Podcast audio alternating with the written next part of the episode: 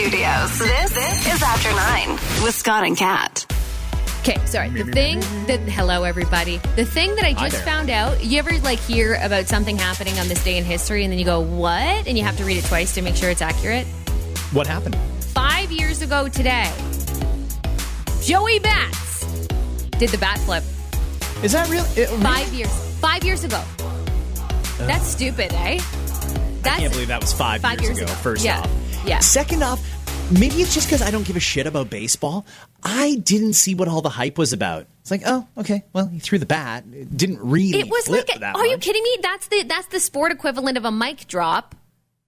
Exactly. Yes, and it was one of those games where they were behind. It was that moment of the game where it was like they were behind. They hated the team they were playing. The team that they were playing hated them. They were like, "Screw you, we're gonna win." And Joey Bats just said, "Fuck your coach," and he knocked it out of the park and swung his bat. It was a wonderful moment. People who were bitter hated it, okay? Bitter, bitter people hated it. I love that moment. Five years ago today, everybody. Wednesday, October 14th is the date today. Five years ago that happened. Crazy. Okay. Uh, let me start off with a DM. This is from Steve. Good morning, Scott. After hearing from Doug Ford and restaurant owners that these food delivery services charge up to 30% to restaurants to use the service, I'm an avid live I'm an avid user as well as an advocate to support local restaurants. Will you change how you order food? Love the morning show and the podcast. Keep making mornings great. Stephen. Stephen, thanks. That's a great question. Um, okay, so you're not wrong. These delivery services charge restaurants a fortune. Way back at the beginning of the pandemic, we tried to shine a light on how much these delivery services are charging. And they're all similar. I believe Uber Eats is the most expensive and Skip the Dishes is the least expensive and DoorDash is right in the middle. I think that's right but they're still charging a fortune to these restaurants. And if the restaurant wants to stand out on the app against all the other restaurants and draw attention to themselves by offering like free delivery and stuff like that, it costs them even more. Yeah. And I agree with the premier. We should uh, give some relief to these restaurant owners who have really driven the marketing for these food apps. I mean, when we were in lockdown there back in the spring, so many people were ordering takeout and they just did what the convenient thing to do is. You open up Skip the Dishes or Uber Eats or DoorDash, you order your food and it gets delivered and you think you've supported a local restaurant. And you have, but they paid a lot of money to get you that order, like way more than they would have had you picked it up. So, will I continue to use the apps? Yes. Yes, I will. I order in probably 50% of my dinners. Wow. I'm just so busy lately. I got shit on the go all the time. And it's just convenient when it's just one person to order something in. So I do support local restaurants by using the app, but I'm also mindful of the fact that those apps charge those restaurants a lot of money. So I pick up whenever I can, and I always um, uh, use that community support tab.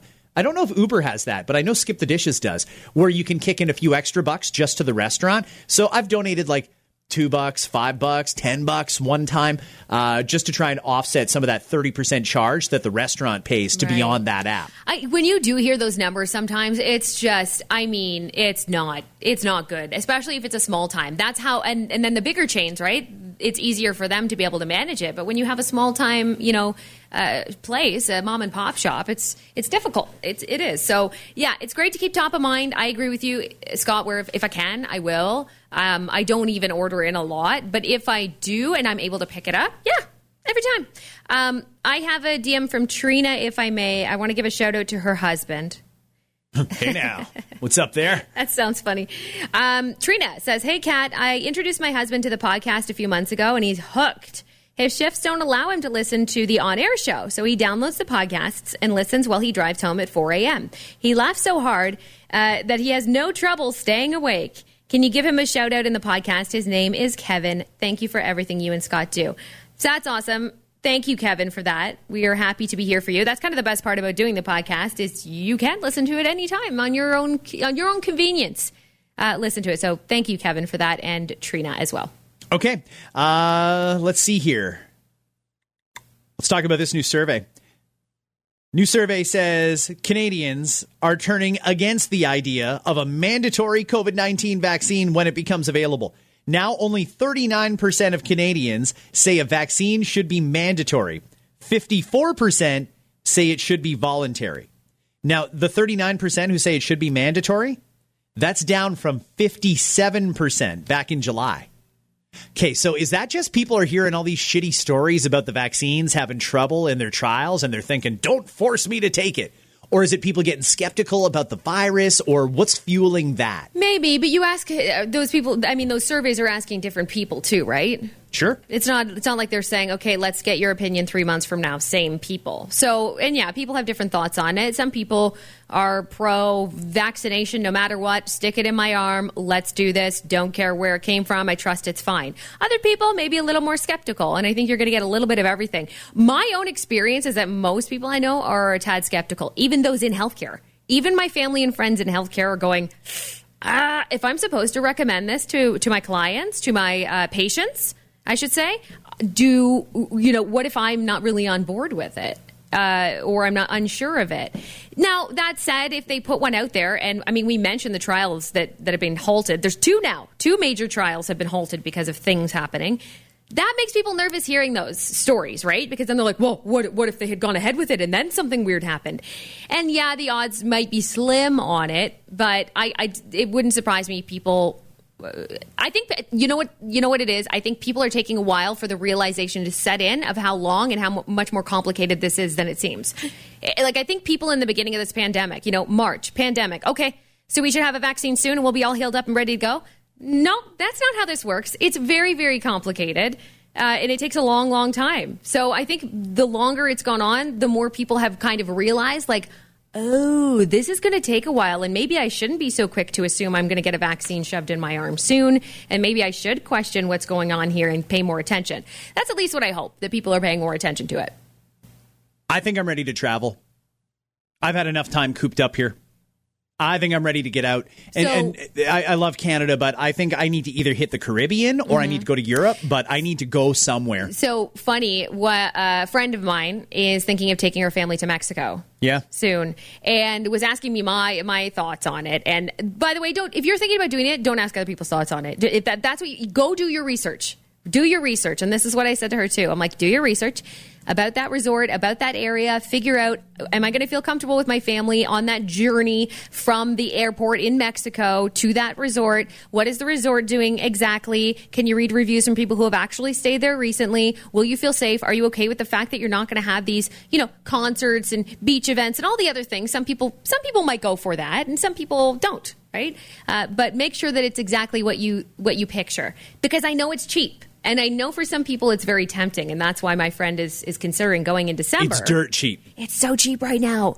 It's so cheap, but obviously you're going to get a little bit less. The food and the beverages will still be there. The service is apparently still there. Everybody's wearing masks, but it is going to look a lot different than your usual, you know, all-inclusive vacation packages. It's not going to be the exact same. But there's less people at the resort. So, me personally, would I take my family right now? No, but that's me and my choice. And if you do your research and you think it's all right, then go for it. Where would you go, by the way?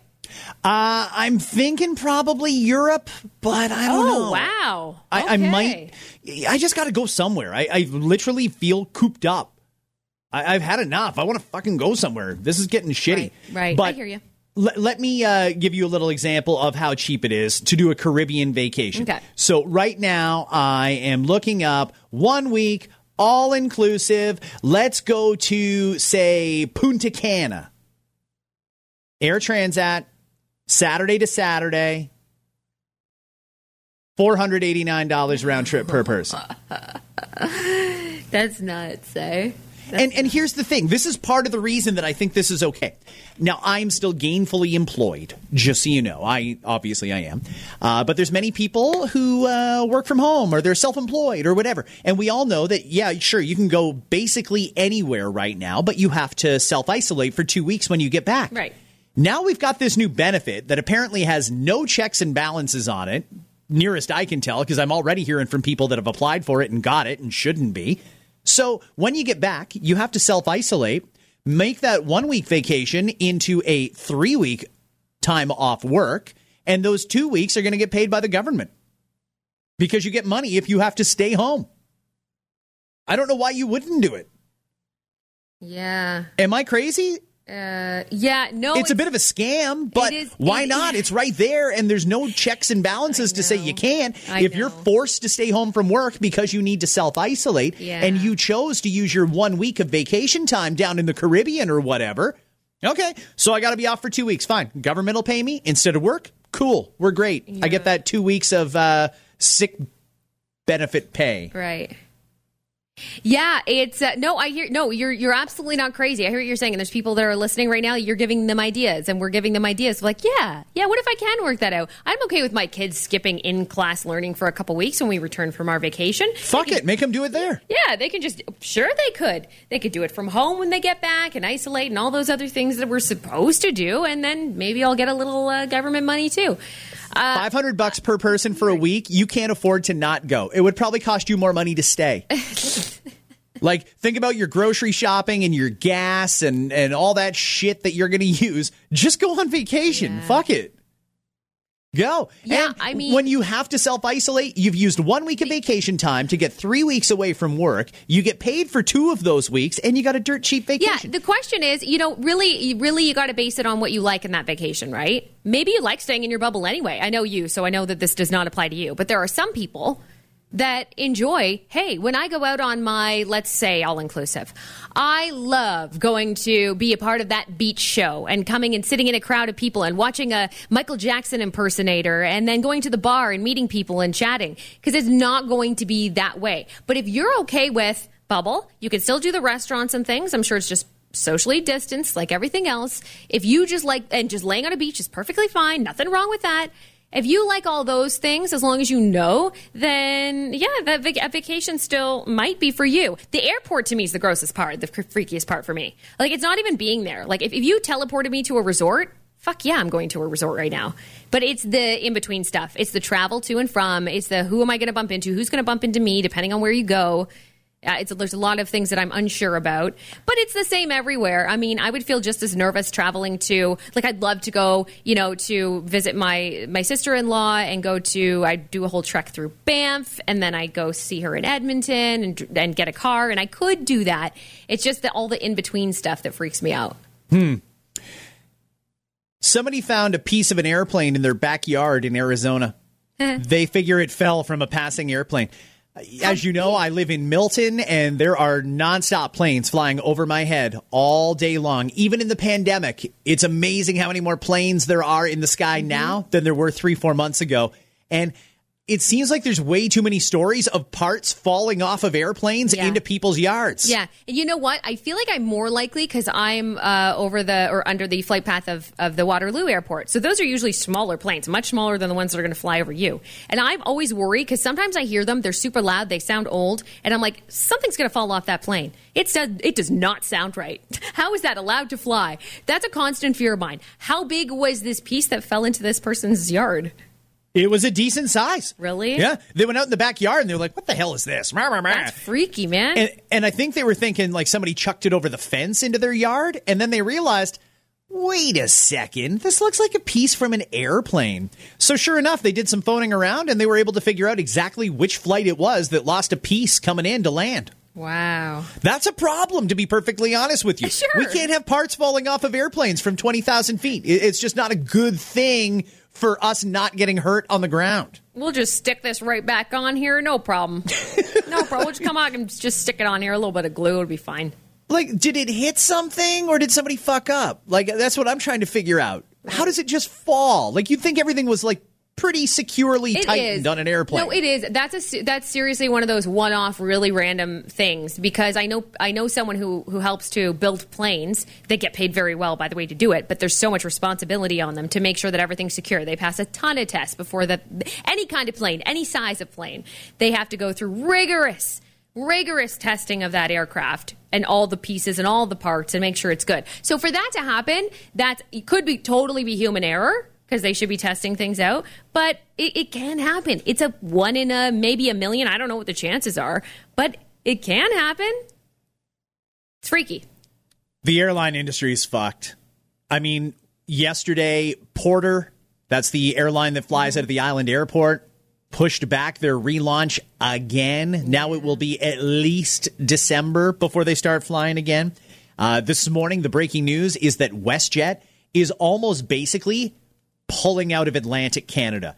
They've canceled so many flights east of Quebec that it's almost like they're not even going there anymore.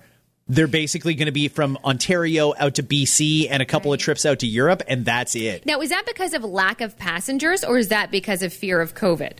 I think it's a, I mean, it all starts with a lack of passengers. Right. But part of that lack of passengers means maybe you can't uh, lease as many aircraft as you have. Maybe you can't keep as many people on the payroll that coordinate these routes. Maybe you can't afford to um, uh, do this or that. So some things have got to give, and they take some of their least profitable routes and they get axed. I mean, let's be honest. Probably the busiest air corridor in the country is between Toronto, Ottawa, and Montreal.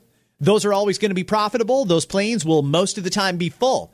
But when you're flying a full plane from Toronto to Moncton, how full is that flight on a consistent basis? Hey, don't you rip Moncton. And I don't mean to shit on Moncton, and I'm not. It's, I'm sure it's a lovely place. It's just how yeah. full could that plane possibly be relative to the cost of the flight for Toronto to Montreal or Ottawa or even New York? I'm sure is a pretty popular route as well. Um, I want to talk about that uh, that slutty news anchor in a second. Hmm. It's a great reason to not date somebody you work with. A group of home insurers in America got together as a joint project and they decided to do a focus group. And that's good. Focus groups are great. Sometimes, as an industry, you all want to get together and try and understand what the goal is and how you can make your business more profitable, serve more people, that sort of thing, right? Sure. In this case, they didn't want to hear from customers, they wanted to hear from burglars. So they did a lot of coordinating, a lot of vetting. what in the underground? Like what, a lot of coordinating. How? Just like calling random people. Have you burglared lately? Have you been a burglar? Have you? I believe they wanted to hear from people who have explicitly been charged with break and enter. So what do you do? Like, uh, are these people who are behind bars, or just they they were able to get a list of Okay, so that part's not clear. All okay. I know is that they spoke to actual criminal convicts. Interesting.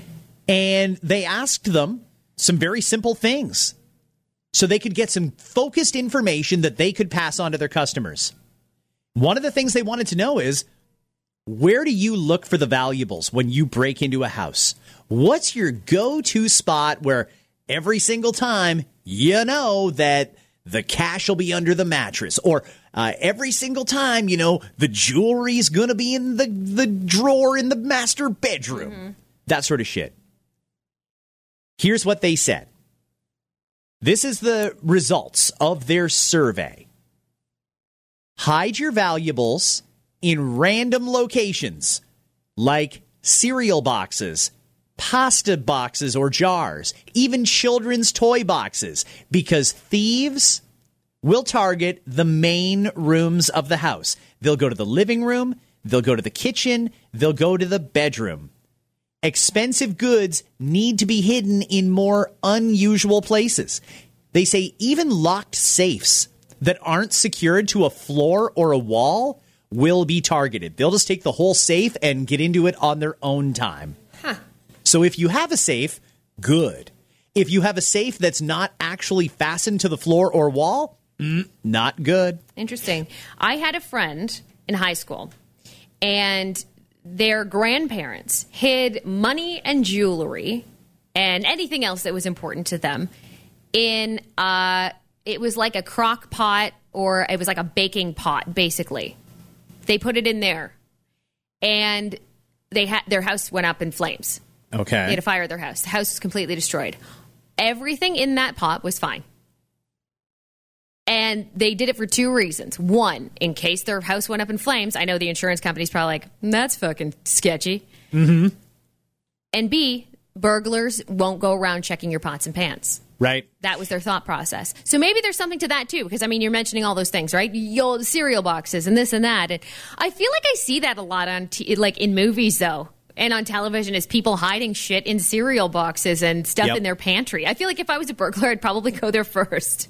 Well, they say you should hide stuff in uh, non obvious places. They're going to go through, they're not going to go through all your food packets. DVD cases are a good place to hide some valuables because thieves are not going to go through all your They don't have DVDs looking for cash. Yeah, basically, if you're a thief, you don't have time, which is why, case in point, when you said it, it's true. They'll take the whole safe with them if you have a safe. They'll try One- to just let's just open this later, worry about it later, right? They'll save as much time as they can while they're in the process of being a burglar, basically. One burglar said, and another agreed that it's basically an unwritten rule you don't go into kids' bedrooms. Children's bedrooms wouldn't be a bad place to hide your valuable belongings, Oh, like in a toy box or something like that. that's a freaky thought, though. I'm not putting any value, but like that would just make me feel like, oh, here we go. Hopefully, uh, like I, Oh, but they're saying they don't go into the kids' rooms because there's nothing valuable in the kids' rooms. They're going for the master bedroom and they're going for the ensuite. They're going for jewelry boxes and they might even look through the kitchen to see if you've got anything valuable in the mixed in with the china. Yeah. But they're not going through kids' stuff and they're not going through cereal boxes and food packaging. right. The DVD one's a little bit random because I don't know how many people have DVDs still laying around. I suppose you could if you want, but just make sure you don't put them in video game cases because apparently video games Oh, are another that. one that they target. Yeah, sure. They'll take those. Why not? You could find. Uh, yeah, you could. You could come up with some creative ways too. I don't know about you. I have. Uh, you know, you you can get those books that are actually not books. Yes. you can put on a shelf. It's got a false bottom in it. but that's right. But I feel like I feel like again. Those are maybe obvious spots. You can always tell the fake out books, can't you? Like you see Sure. those. Yeah, I think most people know. You see those at like Home Sense. Even they sell those. They look fake a lot of the time. So I'm not sure how great that is. But if you had a place you could put it where it's mixed up with so many other books, it would take them forever to get through. There's an idea. Totally agree with you. Let's talk about this news anchor. Hmm. We can agree that even though there are some stories where people say it does work, as a rule, you should probably not date someone you work with, right? Yeah, I think that's. I mean, that is that is the rule. Most people know that. Some people actually have it in their contracts, but most people know that. And they tell reporters never be the story. You report on the story, you don't want to be the story. That's true.